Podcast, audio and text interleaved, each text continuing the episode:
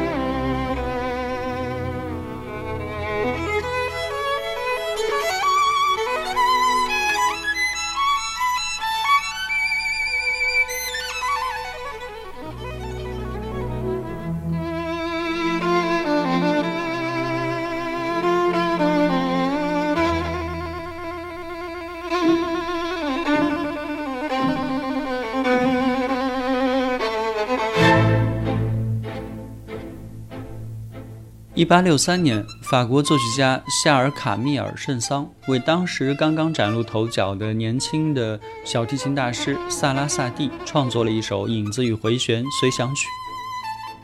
圣桑对这位当时年仅十九岁的西班牙小提琴大师的高超琴艺十分的赞赏。他自己是不太擅长拉小提琴的，但是他花了很多的心思去研究了小提琴的演奏技巧以及西班牙音乐的风格和特点。从这首曲子的标题，我们可以看出，它应该是由影子和回旋两部分组成。一八六五年，在圣桑的亲自指导下，萨拉萨蒂首演了这部作品。正如我们前面所听，这首曲子是以一大段辉煌但是略显忧郁的影子进入的，在弦乐和伴奏的背景上，小提琴奏起了哈巴涅拉舞曲型的旋律。大幅度的流动着，给人一种强烈的跌宕起伏之感。这里，你不时还可以听到类似于吉普赛音乐的爬音，即兴装饰乐句。影子部分是由小提琴奏出的幻想式曲调，这个曲调忧郁苍凉，但是依然不失优美和华丽，预示了全曲的西班牙风韵。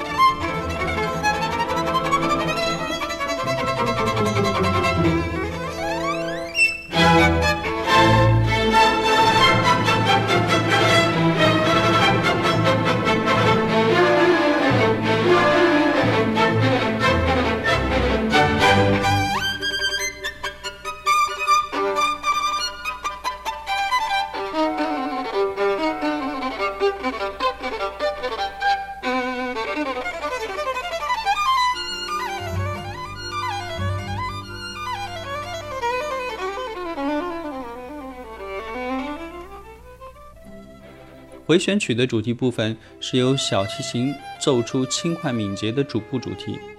节奏以切分音为基础，同样显示出热烈奔放的西班牙性格。小提琴教育家奥波德奥尔曾经对学生说过：“切分音是这首乐曲的脊柱。”主部旋律十分轻快，并且通过不断的重复，把不同情绪的各种不同的插部音乐引进来。插部音乐时而高扬，时而低回，有舞曲风格的、抒情性的、铿锵有力的西班牙节奏，使音乐的节奏化特点十分突出，仿佛是一个等待音乐和伴舞的舞者，在舞池中央独自徘徊。然而不失小提琴特有的优美和雅致。我们刚刚提到，主部旋律之外，回旋曲还有三个非常有趣的插步，是由三首完全不同的曲风的舞曲组成的，情绪上跟回旋曲的主题形成了鲜明的对比。第一插步是以颤音为主，节奏或张或弛；第二插步跳跃奔放；第三个插步是最精彩的部分，伴奏声部是强烈而富有弹性的西班牙舞曲节奏，而飘在上面的小提琴曲却是悠扬舒展。旋律缓缓下行流动着，并且使用了降拉音，抒情中略带伤感的色彩，具有强烈的艺术感染力。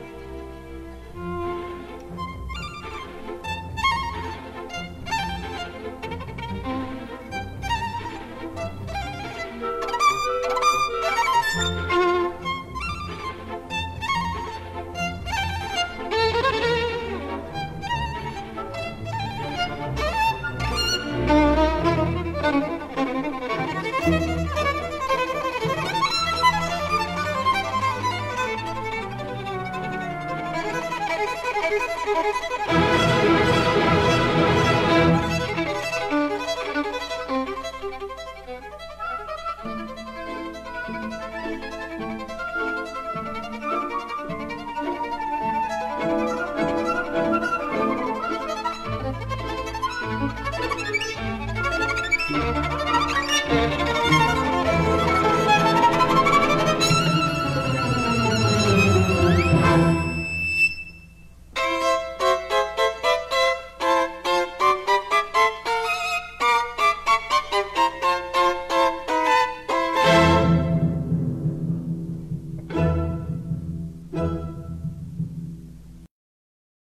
这首曲子最后是在小提琴的快速爬音和一连串的上下行音阶流动中结束的，充分的展示了演奏家的演奏技巧，是历来优秀小提琴家们必练的炫技之作。